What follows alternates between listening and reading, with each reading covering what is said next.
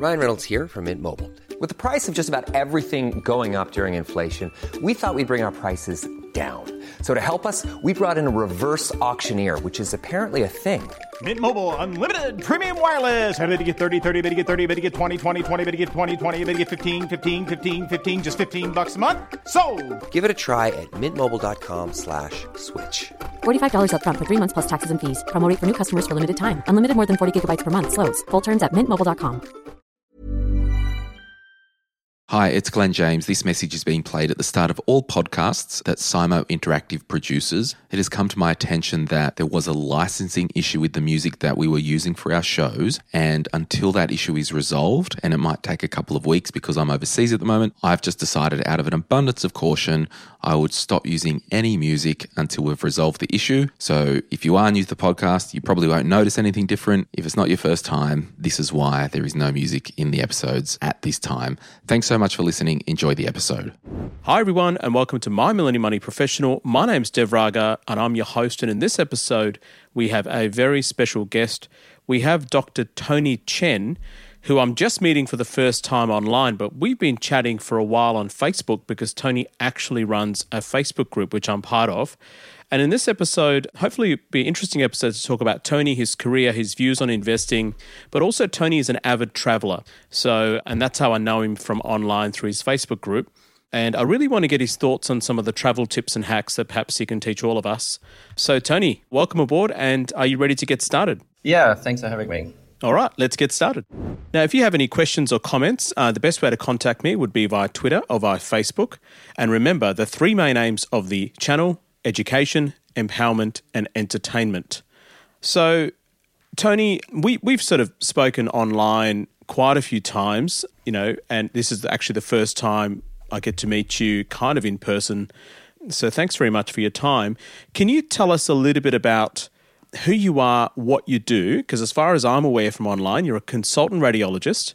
And for listeners that are non medical, uh, a radiologist is the doctor that actually looks at your scans and reports on those scans, as opposed to the radiographer who's actually the person who's a technician that does the scans. So, Tony, just give us a bit of an intro about, about your life and who you are. Yeah, thanks, Dev. Um, thanks for having me on this show. Um, I'm an avid listener of your show, so it's uh, quite an honor to be here. Um, I hope you can hear me okay. So, my name is Tony, Tony Chen. On the internet, um, I have a mild alias called Tony Gibbs, or sometimes Tony Gibbs Chen. Uh, a funny story is um, when my wife first got married seven years ago, we uh, decided that we were probably going to change, well, she's going to take my Chinese name. And we don't really have that sort of history in Chinese culture where the wife takes the man's name. So I said, why don't we just take each other's names? And then I changed off Facebook to Tony Gibbs, which is her last name. Um, but Facebook has this thing where if you change your last name too many times, they ban you from changing it any further. So I'm forever known as Tony Gibbs on uh, Facebook. So that's why lots of people know me as Tony Gibbs, but my real name is Tony Chen. Um, so I'm 37 years old.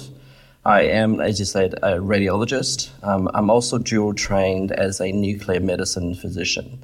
So, radiologist, uh, like you described, is a doctor that looks at images. So, we've got X rays, CTs, MRIs, those kind of things. And a nuclear medicine physician expand on that. So, I look at nuclear medicine scans, PET scans. We also do a little bit of therapy with radio radioactivities. Um, at home, I have a wife and two young kids, a two and a five year old, who keep me very busy and sleep deprived. We're all sleep deprived. I moved to Geelong three years ago on the first day of lockdown, so that was fun. And uh, before that, I lived in Melbourne and uh, did high school and university in Melbourne and trained in Melbourne as well. I was born in China and moved out of China when I was 10. Uh, first to New Zealand. I will you know, expand on that a bit later in the show, and then subsequently moved to Australia when I was 15. So I did majority of my uh, high schooling and subsequent years in Australia. Right. Well, that's that's quite the intro. And and what's interesting about this episode is that um, a lot of my listeners are actually followers of Tony's Facebook group, which is actually called Frequent Flying Doctors. So you need to be AHPRA registered to be part of that um, part of that group. So lots and lots of listeners will be very very excited to have Tony on this show. And of course, the disclosure is I follow Tony's Facebook group as well. So it's it's a fascinating group, and basically it's about you know uh, tips and tips and travel hacks, predominantly aimed at medical professionals. So I'm just wondering, radiology as a career. Now, the thing about um, radiology for me that that really sticks out during my training is that I, I, trained originally at the RMH, uh, Royal Melbourne Hospital. Then uh, I went to Monash Health, which was previously called Southern Health. And as a junior doctor, we had to go and beg the radiologist for scans, particularly uh, during surgical rotations. I'm just curious why did you choose radiology as a career? And when interns and residents and even registrars come to you now, uh, are you mainly in the public system and do you deal with them? And do you give them a lot of grief? Because I, I, I, got given a lot of grief by radiology consultants back in the day. Um, I didn't want to be a doctor. I wanted to be an architect. But being Asian parents, I guess the choice was either doing medicine or medicine. Um, so I was a little bit limited there. I, I, had a friend who was Asian as well, and then he got into law, and then his grandparents asked him what kind of doctor that is. So we, we, we were, I mean, I'm sure you know as well, being, you know, immigrant Asian mm. background, you, you're somewhat expected to do medicine if you, you know, if you get that score.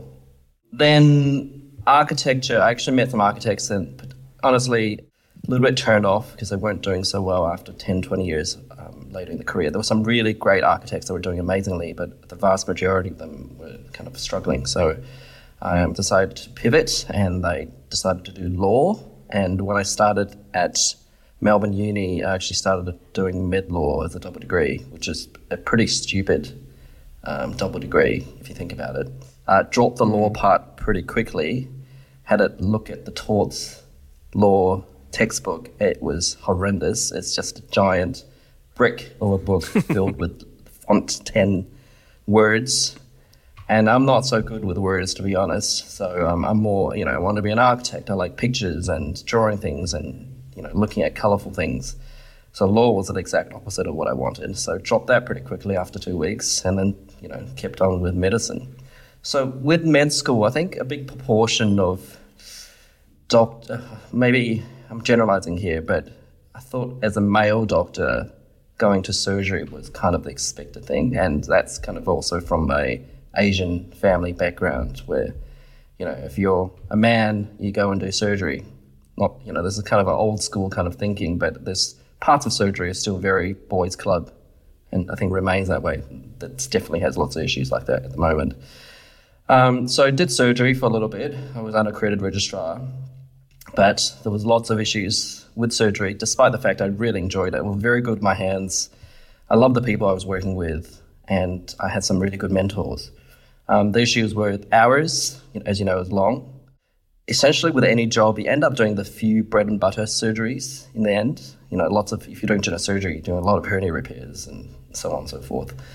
And I think in the end, the lifestyle just didn't quite fit, and I wanted something that had more variety and a bit more interesting. And as you know, a lot of your life decisions are based on the people you meet. So some of my good surgical mentors, they were quite blunt. They pretty much said, if you are not in it 100%, and if you don't want to put in the hours, it's probably best to do radiology. It's still got lots of anatomy, you still do procedures, um, but you do keep your own hours. And they weren't saying this to put me off surgery. Um, they just saw radiology as a great alternative career. And I think one event really stuck with me is one of my mentors had to delay his once a year European holiday that he was so looking forward to because one of his private patients had a complication of some sort and he had to stay behind for another two weeks. So he lost half of his holiday. And that's something, I mean, as you know, I, love my holidays that's something I never wanted to, uh, you know, that's not something I was prepared to do. Um, for obviously for people who love surgery, I, I think I really enjoyed my time there. Um, but the you know other other aspects of surgery I really struggled with. So towards the end of medical school, I met a radiologist um, who works at um, Royal Melbourne Hospital. He runs, uh, he started a website called Radiopaedia. I'm not sure if you're aware of it. It's one of the biggest medical websites. And yeah, back then he was showing me this dingy little website, and I thought this was terrible. no one's going to look at this, and now it's now it's amazing. And uh, he was doing tutes for us, and he was trying to get everyone involved. He said everyone should be radiologists. It was amazing. And out of that cohort, I was the only one that did it. So he had a big impact on me. And uh, so that was that's Frank Gaillard, by the way. So um, shout out to him. Um, I don't think he remembers me anymore, but that's you know the people you meet really kind of decide who kind of decide push you on the path that you end up in. So radiology was great. Did my training at the Western Hospital, which is in Footscray. Training was surprisingly tough, not because of the hours. Radiology always has good hours, but you kind of need to know a bit of everything. So you never really know when you've known enough, and I'm sure most most specialties are like that. Uh, so finished training, did two more years of nuclear medicine as a subspecialty, and when I finished, I uh, went straight to private now, the reason for that is public is difficult getting to, and also private had more flexibility with for my lifestyle. And we'll talk about that a little bit as well. So, in terms of how I treat people, registrars or people come and refer to us, uh, as a registrar, even in the public system, I I don't like to say no. I'm I'm I'm generally a pretty I'm a people pleaser, trying not to say no to things. But you do get some pretty dodgy referrals. And as you know, if you're an intern or resident, often you don't even know why you're referring the thing you're referring. And you don't know, I mean, what is a four phase CT for the pancreas or, or, for the liver? Or, you know, why are you doing this extra phase for the MRI brain? You know, I have no idea. You just do it because your registrar consultant is uh, asking you to. And the reason we give, like, it's not trying to give you a hard time, but for me, I personally like to educate why we're doing these things and also push the test onto the correct path because we, especially in the public system, systems, a limited resource. You don't want to be doing extra 20 minute scans for no reason. And the vast majority of radiology does involve radiation. So you want to do the right thing for the patient. You want to make sure you don't harm the patient. You don't want to make sure you want to make sure you don't, you know, you don't waste time and resource. And also for me, it was an educational process for the junior doctors. So I generally didn't say no, and if I did, I would explain why it was incorrect or offer an alternative. Some of the other radiologists were a bit rough, but you know, radiology is a stressful job in the sense that there's always scans to be reported. There's always a backlog. So you never feel like finishing a list. So unlike surgery, you finish your list, you go home, or you know, outpatients, yes, it's stressful, you finish, you go home. Radiology is non ending, so you could be reporting forever if you want to. So it's a different kind of stress. Right. That's that's a that's a fascinating story about your journey into radiology, and uh, I'll sort of touch on a couple of topics. Uh, surgery very much is is you know changing for the better. I think in terms of gender equality and gender equity. If, if I'm not mistaken, the president of the Victorian AMA is actually a female consultant surgeon, which is great. So, uh, but but you're right. I mean, you know, 10, 20 years ago, it was very much uh, male dominated, um, particularly within certain specialties within surgery. But it's nice to have that sort of diversity. So that's good. And there's a real sort of interlinkages between surgery and radiology. I mean, you you touched on it, and that is the anatomy. I mean. Uh, as a radiologist, you would really need to know your anatomy of the entire human body um, as opposed to if you're an orthopedic surgeon, for example, you don't really need to know cardiovascular anatomy. You don't really need to know intra-abdominal anatomy. You don't really need to know pelvic anatomy. Whereas as a radiologist, you know, one minute you're looking at chest x-rays and the next minute you'll be looking at CT brains and the next minute uh, you've got a scan for a CT abdo-pelvis. And for, for people that don't know, in terms of the intricacies of what a radiologist does. Sometimes a radiologist also, uh, correct me if I'm wrong, Tony, protocolizes a scan. So, for example, one of the reasons when you do a ward round and people say, "Oh, just just get a CT abdo pelvis or something like that," well, a CT abdo pelvis can be CT liver, pancreas, can be bowel. Um, and you need to protocolize it. So when the intern or resident, if you're listening in on this, you need to go and sort of actually say why you want to do the CT. And Tony's right. A lot of the time, the consultants just say, just get a CT.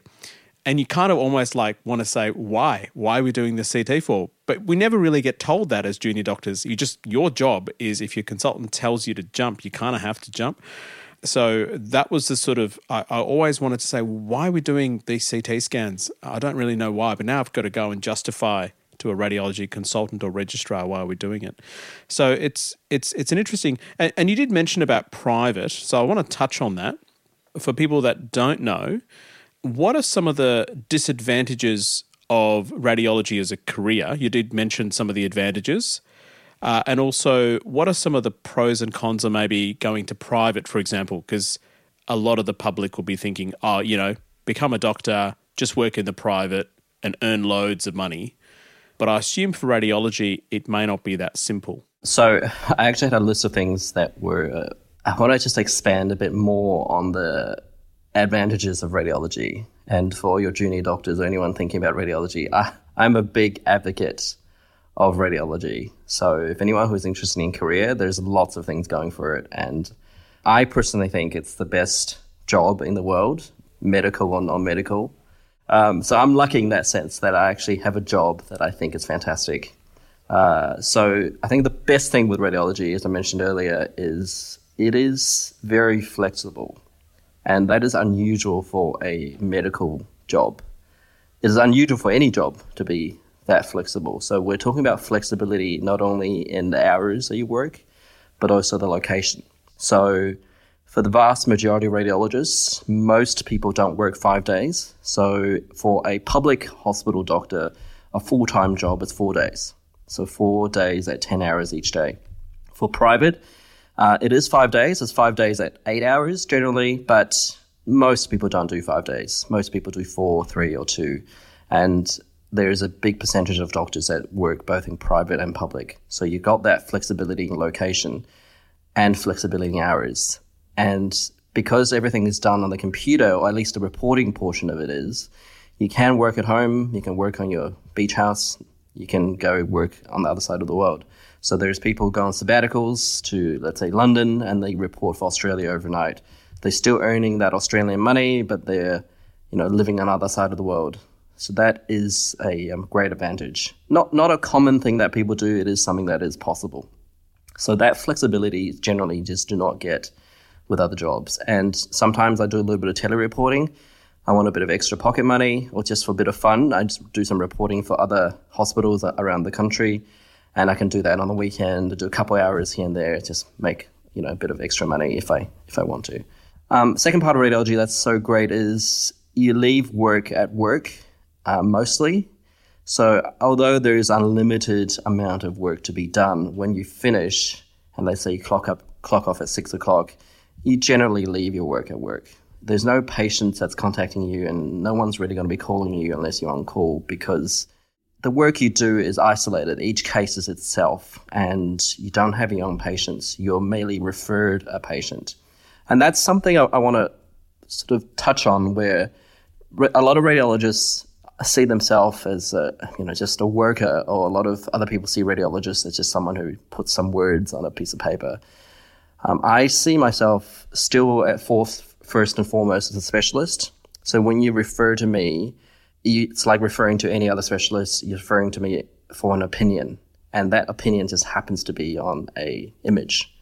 And if you give me lot, lots of enough information on the referrer, then I can give you a better answer back. Just like if you're referring to any other specialist. Um, the issue is I don't see the patient directly. I don't have them in front of me, so it makes it sometimes quite hard. So I'm doing a lot of guesswork. And for, uh, let's say, PET scans and nuclear medicine scans, where a lot of it is physiological and they're quite big, complex scans, I treat myself as a member of the team and I discuss cases with referrers. Sometimes I call the patient and ask for symptoms. Sometimes I go and examine the patients. So I do consider myself a doctor first and foremost. So, and that that is why radiologists won't lose their jobs because artificial intelligence is coming in, and that is one of the things that we are all concerned about. And I'll talk about that as one of the cons in a moment. So, another thing that's great is there's a combination of diagnostic medicine obviously, because we're diagnosing cases on the images, but there's also a lot of procedures. So one day a week for me, and I'm not even a procedure radiologist, but I love doing procedures to an extent. So I do lots of procedures. We're doing injections um, for MSK, shoulder, knees, spines. You know, we're doing steroids, bloods, PRP injections, these kind of things. And uh, another two days, I do nuclear medicine. I also do cardiac stress imaging. So that involves taking history, you know, examining the chest, doing doctorly things that most people don't think are related to radiology. Honestly, most radiologists haven't touched a stethoscope in 20 years, but I, I still do. I listen to the chest and I read the ECGs. So that's something I still enjoy. So radiology do give you that variety and combination of diagnostic procedures and there's ad, uh, ample patient contact, which I was really surprised with when I first started. And I think for a lot of people, if you don't want to work with people, you don't really dislike people, which is fine. You don't have to work with people. And some people hate patients, and that's why they wanted to do radiology. You can do that. Just lock yourself at home and do your telereporting. Um, there's others who love working with people. I, I'm I do like you know seeing patients and you know hanging out at hospitals and talk to the nurses and the techs. So that is something very enjoyable to me. So interesting enough, I actually see more people now as a radiologist than I did as a surgeon, or as a surgical registrar. I definitely, know, do more procedures per day. I can do 30 plus procedures per day, which obviously you cannot do as a surgeon. So that's something that surprised me with the amount of patient and human contact has increased since I did radiology. So in terms of the disadvantages, I think one major issue that's coming up is artificial intelligence, and that is going to impact a lot of people um, in the medical and non-medical field. And for medicine, I think pathology and radiology are going to be the two big ones because you know we're just pattern recognitions. And for simple things such as an X-ray, a fracture is not going to be that hard to miss by a computer. You don't even need artificial intelligence. The tricky part is one, how much can you trust the computer before it can completely take over? And I think the answer is it needs to be almost 100%. And the second part is legislations. What, what is the government happy to legislate?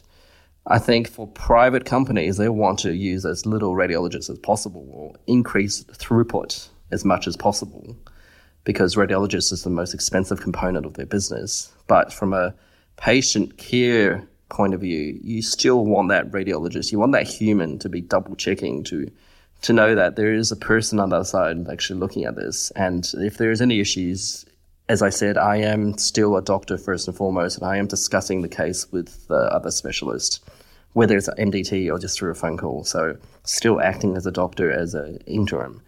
So I think AI will definitely change a, you know, change the whole process and the scope of practice will change. It would most likely increase the number of cases we do, but I suspect it will make things more efficient. It would likely reduce errors, but I don't think it's going to replace radiologists altogether. You need that person in the end, and you need the. It's almost the art of medicine that the computer just cannot provide. So I suspect with AI, there's a there's potentially an application for screening scans, right? Like mammograms, scans that you do on a screening basis where vast majority are going to be normal and like you said it's pattern recognition or do you think AI is going to be more prevalent for diagnostics which you know for for the hospital patients or do you think AI is more for community patients for screening programs initially anyway. And of course, there's always going to be the legislative barriers. Um, so at my clinic, we already have uh, artificial intelligence. and I think artificial intelligence is rolled out in most clinics. So it's already here. Uh, in terms of quality, the vast majority of the stuff I've seen are no better than, at best, a first year registrar. So probably closer to a intern or a medical student. But um, what a computer is very good at is seeing things that either we were too tired or we just missed. But once we do see it, it's obvious. So that's the good screening, as you said. So that's great for screening because we are not infallible, as you know. Um, but in terms of making the difficult decisions and making the tricky diagnosis, I think at the moment you still need that human Um, you need that wealth of knowledge and the art of medicine, the art of radiology to make a. You know, with a computer, it's sometimes quite easy to just say, here are the top 10 differentials. You know, as, as you know, when you're a junior doctor or a medical student, a senior doctor asks you, what do you think this is? And often you can just list off five, 10 differentials because that's what you memorized on a textbook. But in reality, there's that you're seeing enough patients, you kind of just get the vibe. You just know. So that is going to be something that's going to be tricky to impart to a computer. I'm sure it's going to be possible eventually. But at the moment, I think it's definitely more for screening. It's more of an aid rather than something that we can rely on. Mm, interesting. Um, just pivoting a little bit about um, you know, talked about your career and your selection as radiology as your specialty. I have read some of the posts that you've done online about your childhood. You had a pretty, uh, from what I've read, you have a, you've had a pretty tough childhood in terms of finances. You you didn't you didn't grow up with very much. So if you feel comfortable, just to get a bit of a background about who Tony is and where you are at the moment compared to where you were as a child, can you give us a bit of a, you know, bit of a rundown about what childhood for you was like, perhaps, you know, when you came to Australia as a as a first generation immigrant? So for people that know me now, I think it's going to be very surprising to what kind of my, what my life was like when I was growing up. Um, I think that's going to be a common theme for many first generation immigrants, where the life you had as a child is very different to the life you have now, um, either through circumstance or hard work or whatever else. So when I was a child, I grew up in the late 80s, early 90s in uh, China and in a city called Tianjin. Tianjin is the fourth biggest city in China, but I bet you've not heard of it. It'll be surprised you if you have. It's like the Adelaide of China. It's a big city, but it's just not well known outside of China. It's the port city of Beijing, so it's right next to Beijing. Um, despite the fact it's the fourth largest and no one's heard of it, it's got approximately 15 million people. So it's, you know, it'd be Melbourne, Brisbane, Sydney pushed together into an area that would be smaller than, you know, smaller than Adelaide. Uh, so I grew up in that town, well, city, and the lifestyle and the the way of life in China in the late 80s and early 90s compared to the West, such as Melbourne, is night and day. You're right now it's if you go to China, it feels very Western, modern. People live in nice apartments. People drive cars. It wasn't like that in China. I mean, I lived in a communist apartment block. Um, it's an it, where everywhere you walked, everyone lived in exactly the same block. It's six stories tall, and it's like a U shape, horseshoe shape. There's an opening on one end, and the buildings wrap around a central courtyard. And it's actually quite a nice design. The central courtyard has you know a little bit of grass, a lot of um, paving, and in the evenings, especially when it's warm, all the kids come out and play. We everyone knew everyone. All the older people sat around and chatted. It's got a quite a community feel that I feel like in Australia we just don't have. Everyone's sort of in their own little apartment, in their own little houses. While when I was growing up in China, it felt very communal. I remember when I was a kid, when when it was warm, um, a big truck would come with an enormous pile, a mountain of watermelons. And uh, it would just literally back into the courtyard, central courtyard, and dump it all in the center of the courtyard. And as a kid, I just remember this mountain of watermelons, you know, multi stories tall. It's probably just, you know, not that many, probably 50 watermelons, but in my memory, it was thousands of watermelons. And then everyone from the apartment we'll get down to the courtyard and grab a little stool and then we'll demolish the watermelons on a hot day. It was some of the best memories of my life. And the entire courtyard will be pink from watermelon juice. So that's kind of the memories I had was, you know, it was poor, like everyone was poor, but it felt communal and I was happy. Um, I was happy in that sense where the living conditions were small and tough, but I felt I was living with people. So my dad visited Melbourne when I was six as on a business trip, and he was blown away. Uh, he was blown away just with he showed me a photo of an escalator that was flat. I've never seen anything in my life, and I was just like, they're living the future. And after that, he that was his dream. His dream was to move to Melbourne, come to Australia, and have a better life for the family. Um, at the time, we didn't have enough immigration points, and for people who don't know, if you're an immigrant, um, to get to certain countries, there are these points you got to hit. So, um, if you're educated or if you're certain uh, specialist, you get a certain amount of points. If you're rich and you can invest in Australia, you get another amount of points, and your age and obviously relationships would all determine those points. We didn't have enough immigration points to get to Australia, so we had to go to New Zealand first. Now, we moved to New Zealand in sort of the eve of 1995, just before Christmas. And I had very fond memories of moving to Auckland during Christmas time because that was something I've never experienced before all the lights and Christmas trees. Um, my parents saved up a lot of money in China in the late 80s, early 90s, but a lot of money f- from a Chinese perspective is pittance in New Zealand. So it didn't take long to go through all of that. My dad's job paid very little.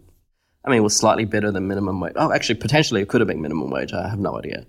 Um, my mum was a marine biologist and taught at a university in China, but she didn't speak any English. So she really struggled, both socially and you know, economically and with her job.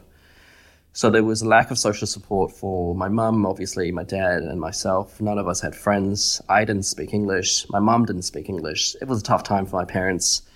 And in hindsight, it was quite brave because you know they they were approaching 40 at that time with no support, going to a country that they didn't speak the English of. Just because a few years ago he went to Melbourne and thought that was going to be, uh, you know, more opportunity for for me. So the five years I was in New Zealand was pretty rough. Um, I subsequently moved to Melbourne after the five years, but during those five years, it was a tough time. My dad worked two to three jobs. Um, he had his day job at an office, even though it was uh, even though it was uh, minimum wage, it was still an office job.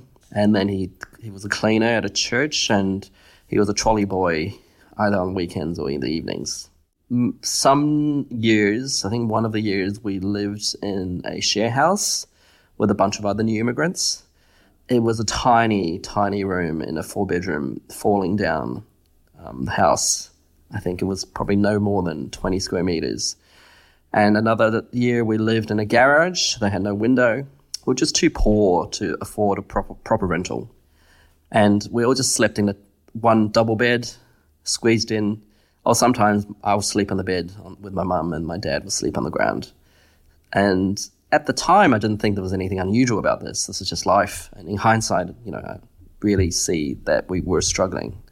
Uh, we ate 99 cents bread all the time. There wasn't a lot of variety in our diet. There was a lot of cheap veggies, which was good, but we never spent more than a cent than what we needed, and we never spent anything other than basic food uh, there was this very vivid memory. I think this was in 2000, uh, sorry, 1997, when my mum bought me a three dollar Big Mac, and Big Macs were three dollars back then, two ninety five, I think, um, as a treat. I think she was in a good mood that day, um, but I felt so bad. Uh, for starters, she didn't really speak English, so I went in with my mum, and I was quite embarrassed, and then sad to watch her struggle at the counter to try and order a Big Mac for me. And $3 back then to us was a big deal. That was a big part of our budget for food. And I felt bad that my mum was struggling to even order the food. And then, you know, that amount of money was important to us. So I didn't really enjoy it. That memory kind of scarred me almost. And I never asked for treats or takeaways or eating out ever again from that point onwards. I didn't eat out until I had my own job. So when I became a doctor, so that was, you know, over a decade later. Um, essentially, that formed my relationship with money back then. I was pretty much, I had a phobia of spending money. I was so petrified of spending money that even seeing a counter where they, where you go and pay, let's say a McDonald's counter, that would that would scare me. I was petrified.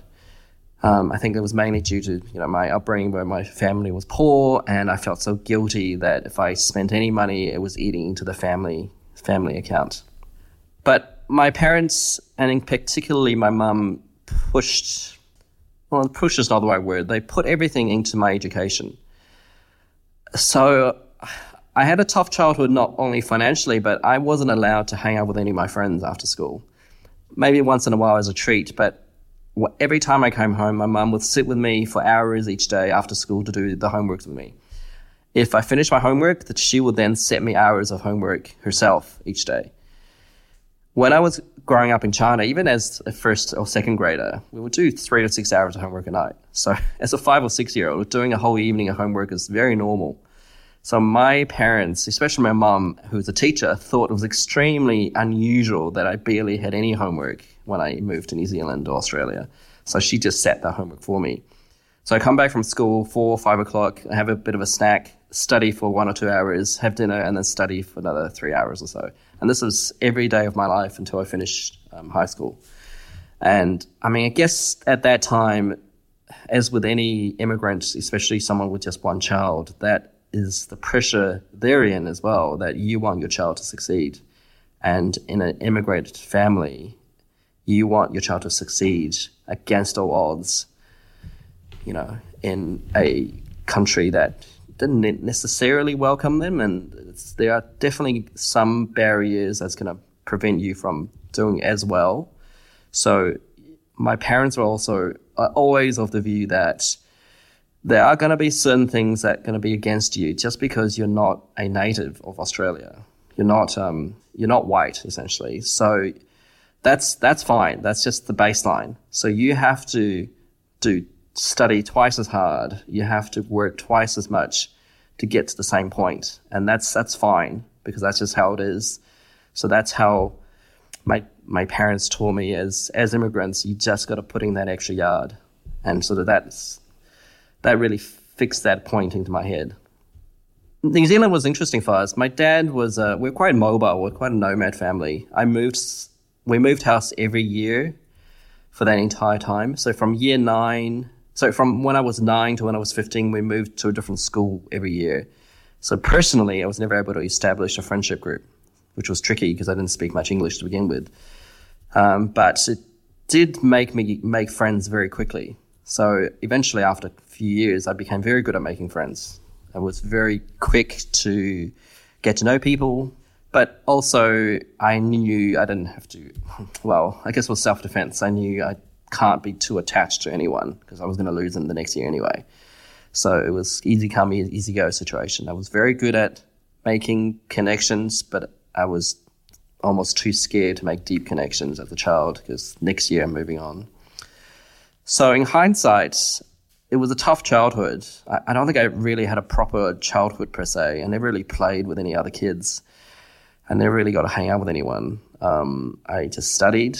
I didn't really speak the language when I came to came to New Zealand, and I didn't really have any money, and I just spent my spare time doing homework and hanging out with my parents.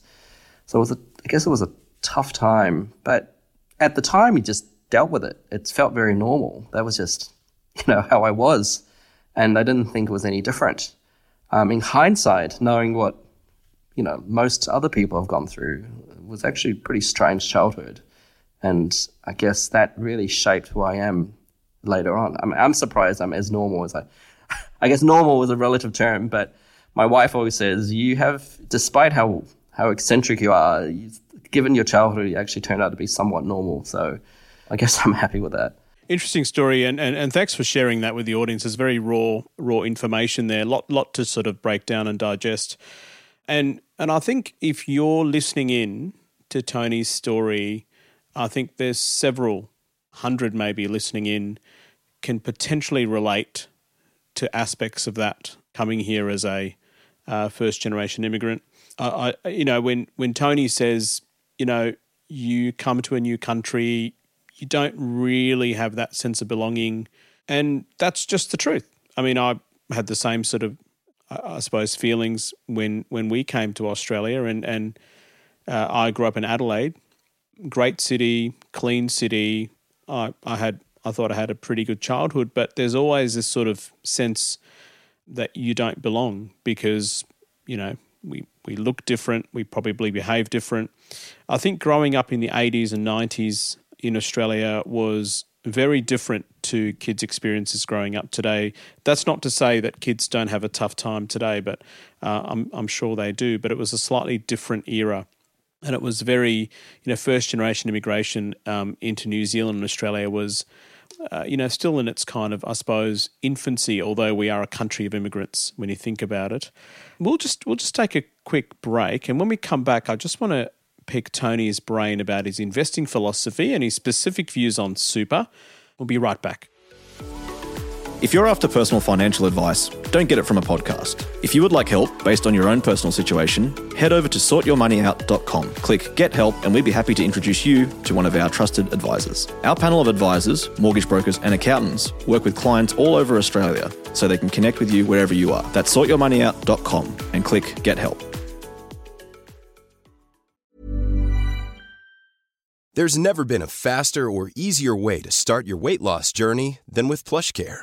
PlushCare accepts most insurance plans and gives you online access to board-certified physicians who can prescribe FDA-approved weight loss medications like Wegovy and Zepbound for those who qualify. Take charge of your health and speak with a board-certified physician about a weight loss plan that's right for you. Get started today at plushcare.com slash weight loss. That's plushcare.com slash weight loss. plushcare.com slash weight loss. Hey, it's Ryan Reynolds, and I'm here with Keith, co star of my upcoming film, If, only in theaters, May 17th. Do you want to tell people the big news?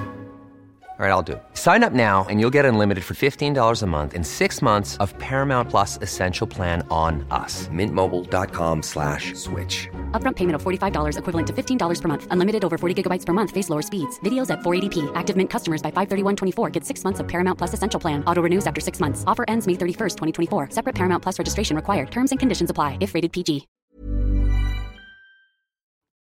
Okay, so welcome back.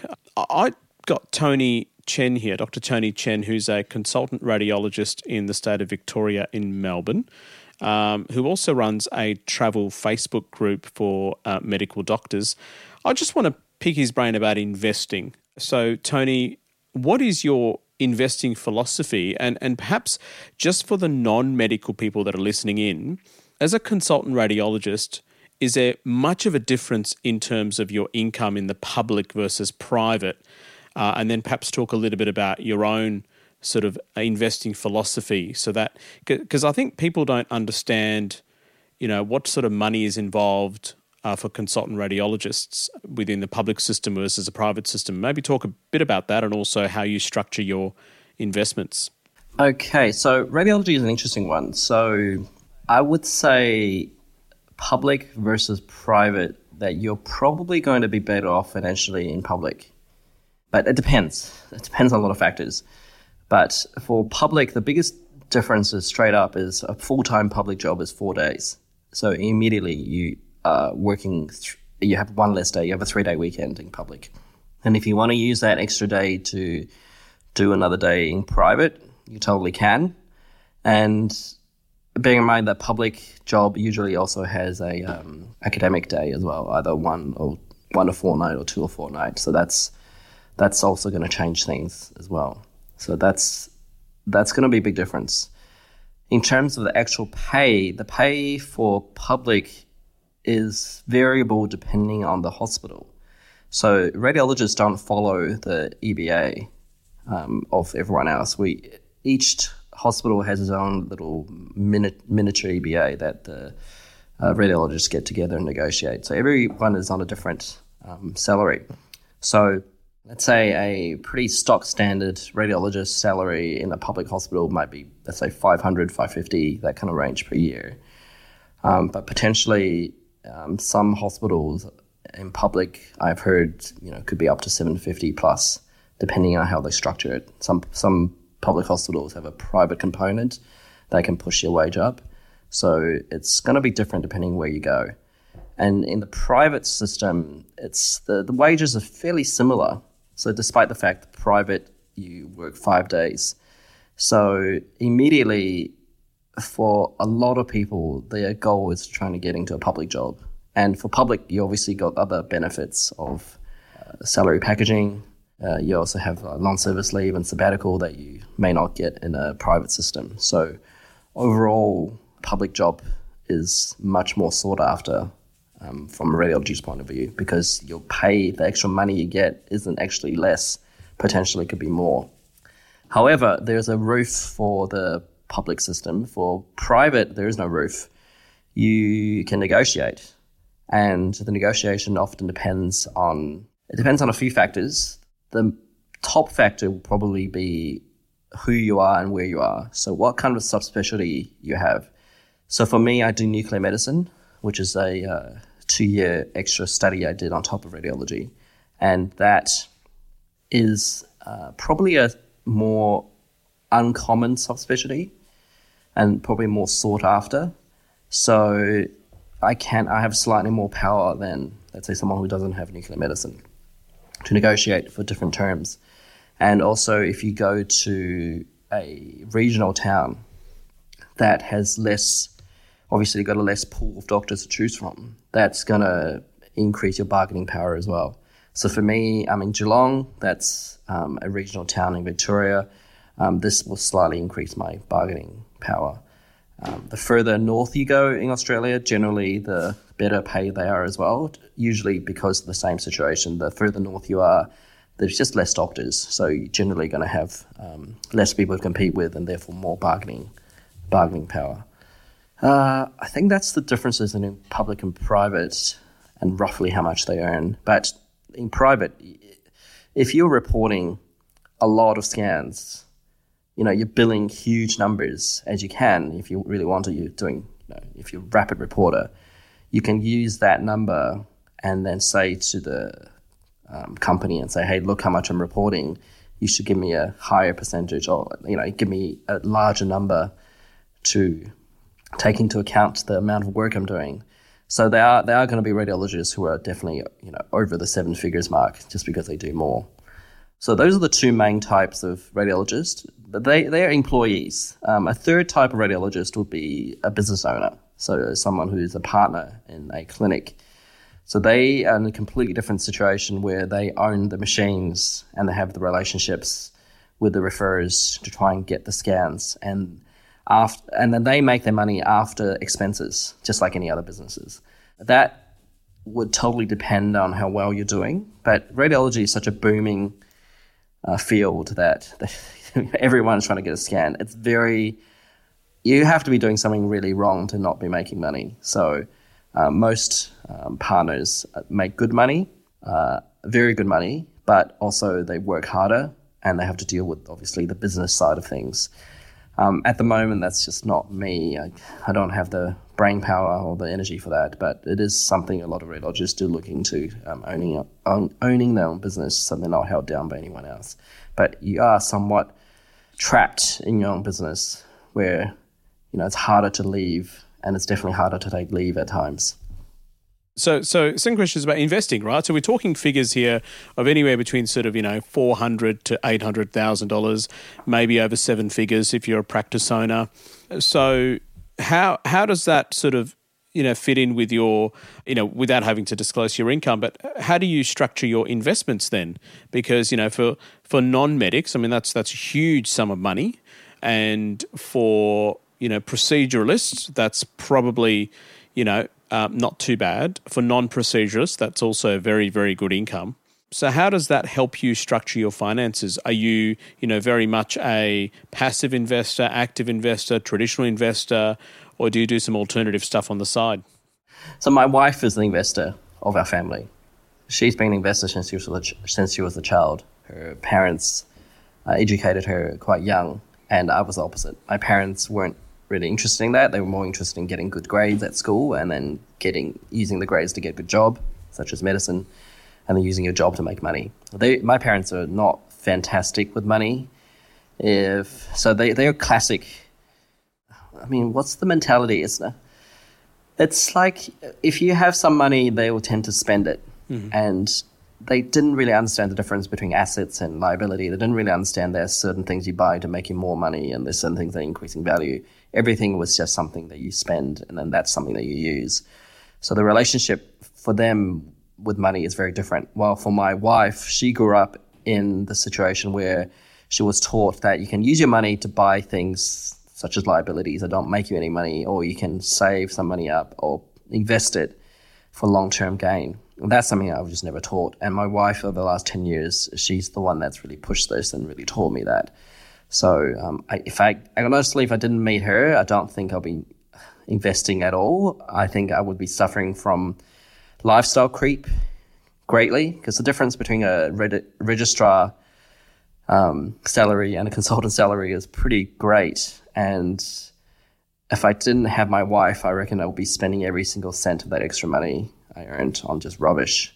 My wife's investment philosophy, or our investment philosophy, is fairly relatively low risk. So, I mean, usual stuff, usual stuff that you talk about. Um, we've got real estate, um, just some shares, ETFs, some couple individual shares, and um, dabble in some angel investment that um, uh, B is doing. But generally, most of our money is on fairly low risk, long term um, you know, situation. Not really like much crypto, nothing too extravagant, nothing that requires a lot of work. We have, um, I think, with our uh, share market exposure, we just have, I think, every week if some portion of money goes in. So it's just um, all automated, so we don't really have to do much. Don't think, my, my wife do do some research, but I don't think either of us just has the time or the inclination to do a huge amount of research to be confident in, you know, individual shares or very specific investment. That's just not not what we're about. I think it's better off for me to be better at my job to increase my earning potential than maybe doing something that you know that will require a lot of extra effort before who knows how much gain because we uh, and we know we're not super passionate about it and we just don't have the time. So yes, it's slow and steady relatively low risk kind of things, you know, mildly diversified, nothing, nothing fancy. We're not looking to be super rich. That's not our goal. I mean, I didn't come from a rich family, and I just told you that. My wife was, you know, low middle class at best. So money to us is just a means to an end. We just want a roof over our heads, some good food, good experiences. Um, for me, the investment is more about a, um, a defense strategy, and it's more about exchanging that money for time down the track and also time right now. So I'm not really.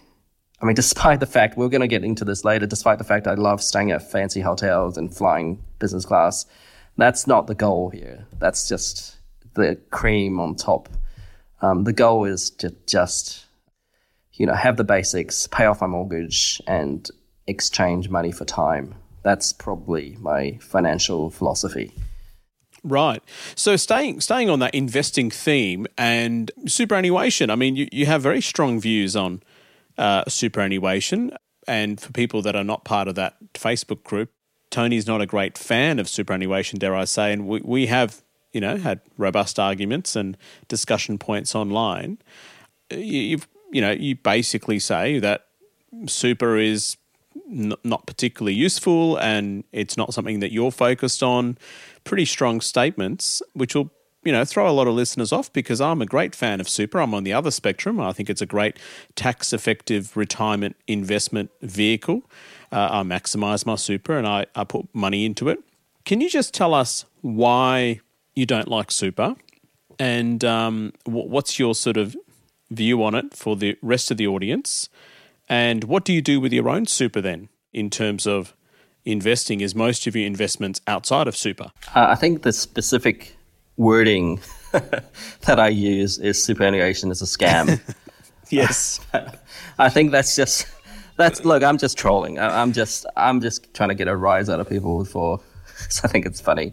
I'm not a big fan of super for my own personal circumstance. Um, I, I, will explain that, and I think I explained it in that investment group as well. But it doesn't mean it's not a great system. I think it's a very Australia when they implemented super. I think that's a masterstroke. Most countries should have super. As you know, I also lived in New Zealand. They have this dodgy half-assed super that is just not good enough, and I don't know how they're going to support everyone over there. It's um, and everyone in New Zealand gets pen, uh, gets a pension.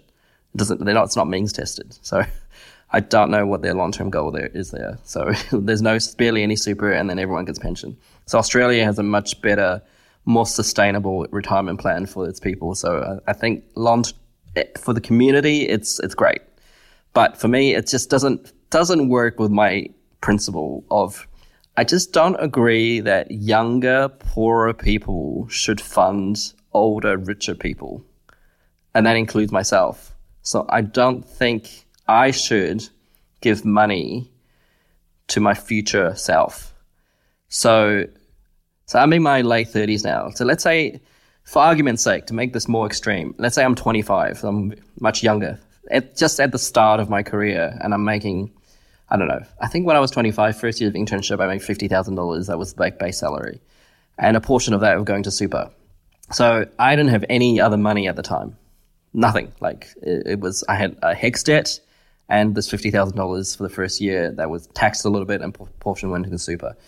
So basically, me as a 25 year old with nothing, no assets, just debt, is going to give a few thousand dollars to the 65 year old me that if everything goes right, will be a multimillionaire with probably a few, you know, a couple of big houses, presumably, with a good amount of assets and cash.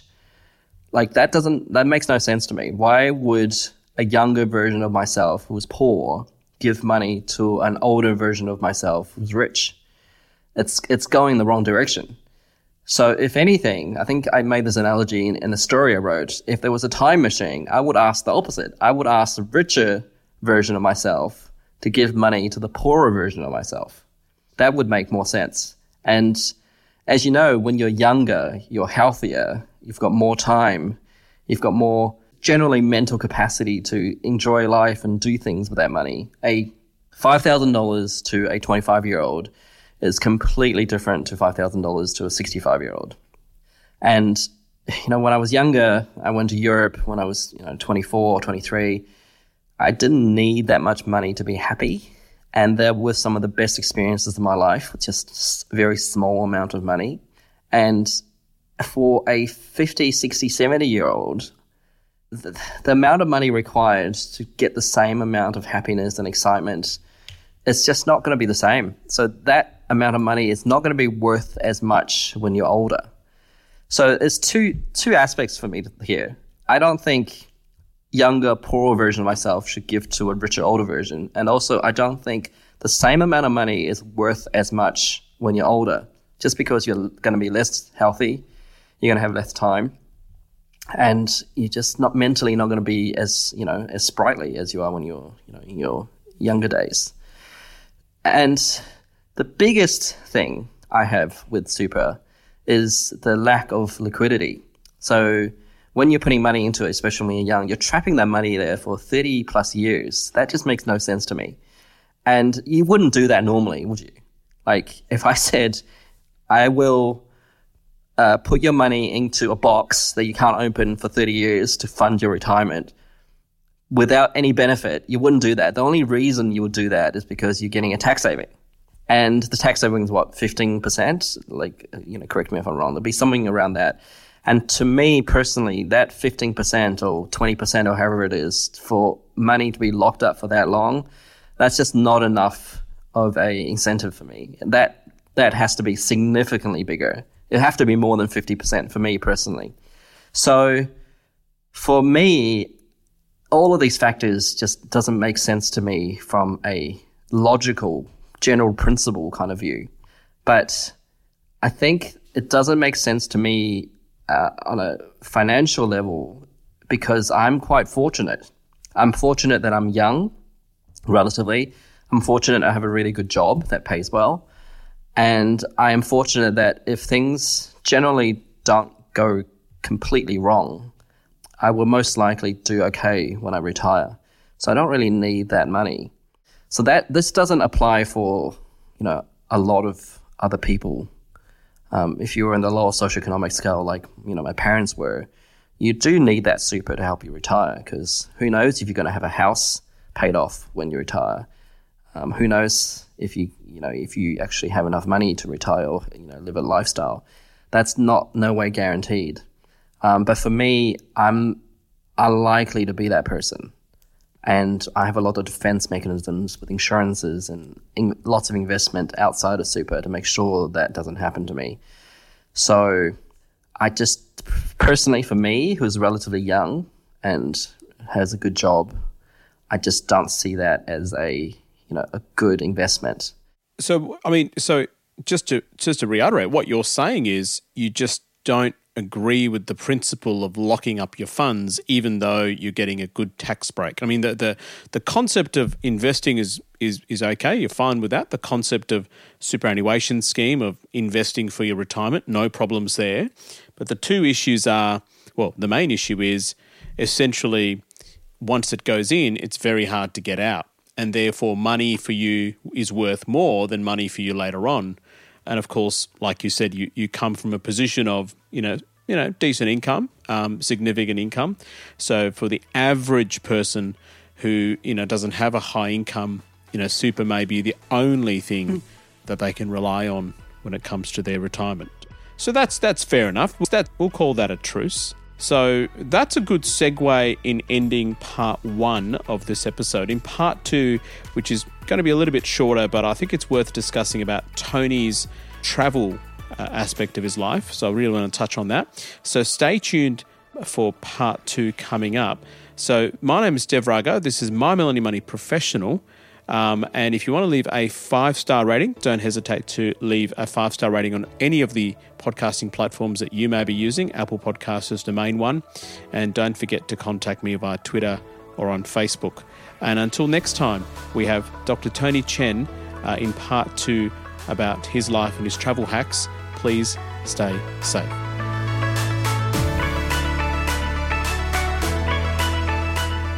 We acknowledge the Awabakal people, traditional custodians of the land on which our studio sits, and pay respects to their elders, past, present, and emerging. We extend that respect to Aboriginal and Torres Strait Islander peoples who may listen to our podcast.